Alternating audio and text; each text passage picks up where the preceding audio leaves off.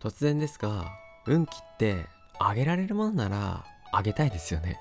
そもそも運気ってなんだよ。目に見えないじゃないか。この野郎って思いそうですしだからこそみんな気にするし悩んじゃうわけですがということで今回は誰にでも共通する運気を上げる魔法の言葉ということで話したいと思います。魔法の言葉ってなんだよ。怪しいな。詐欺師かよ。って感じかもしれないですがここで言う魔法っていうのはそれくらい影響力の強い言葉ということです。どうでしょう？運気かける言葉ってなんだか手軽ですよね。言葉で運気が上がるなら気軽に試せそうじゃないですか？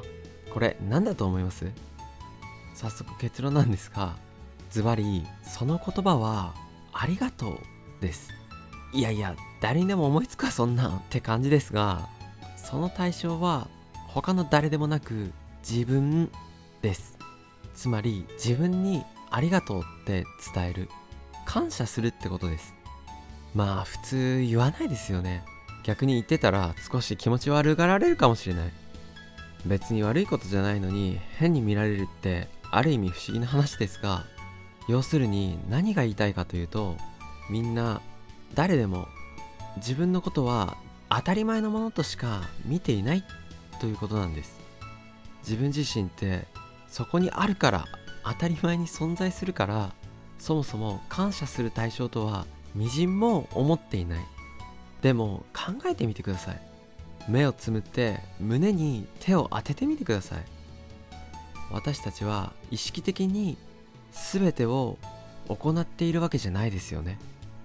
毎日の生活の話です。日常生活に関わる私たちが生きるために必要なことのほとんどは潜在意識がやってくれているわけです。毎日無意識にやっていること。習慣移動時間。食事をとったら唾液が出て消化して吸収する。不要なものは体から勝手に出ていく。眠くなったら寝て起きたら勝手に回復する。傷ができても大怪我をしても時間をかけて徐々に治っていく。物心がつく前には誰かに守られながら大きくなってその間も体は成長を続けた。その後も勝手に身長が伸びて生きているだけで知識が増えて気づけば言葉を覚えていてやっていいことや悪いこと世界がどうやって成り立っているのかお金がどんなものなのか日本での常識が何なのか。男性と女性の違い。大人と子供の違い。幸せなことと不幸せなこと。嬉しいことと悲しいこと。楽しいことと辛いこと。満たされることと寂しいこと。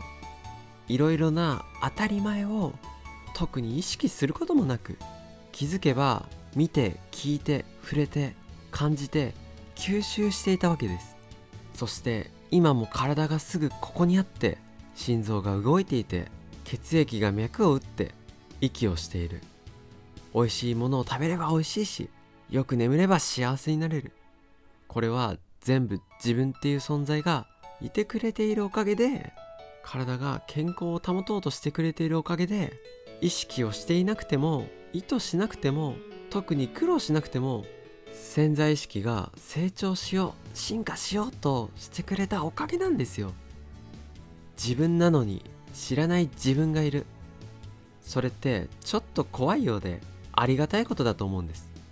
尊いことだと思うんですよね。そのことを想像できた時本当の意味で自分に感謝できるんです。するとこんな目の前にある大切なものを忘れている。見て見ぬふりをし続けているだなんてとてももったいない。そう思えてくる。その時今まで以上に自分自身と深くつながることができた新しい自分の一面に気づけると思います。ちょっと自信がついてちょっと余裕ができてちょっと安心している。そんな自分を愛おしく思える。その時こそ運気と呼ばれるあやふやで不確かなものも自然と良くなってくる。それは誰にでも一番身近に存在している無視できない。大切なものに気づけるからです。現実的な言い方をすれば自分自身をより理解してより柔軟によりいたわりながらも存分に自分を使いこなせるようになるからです。どうです？ちょっとは運気が良くなる気がしてきましたか？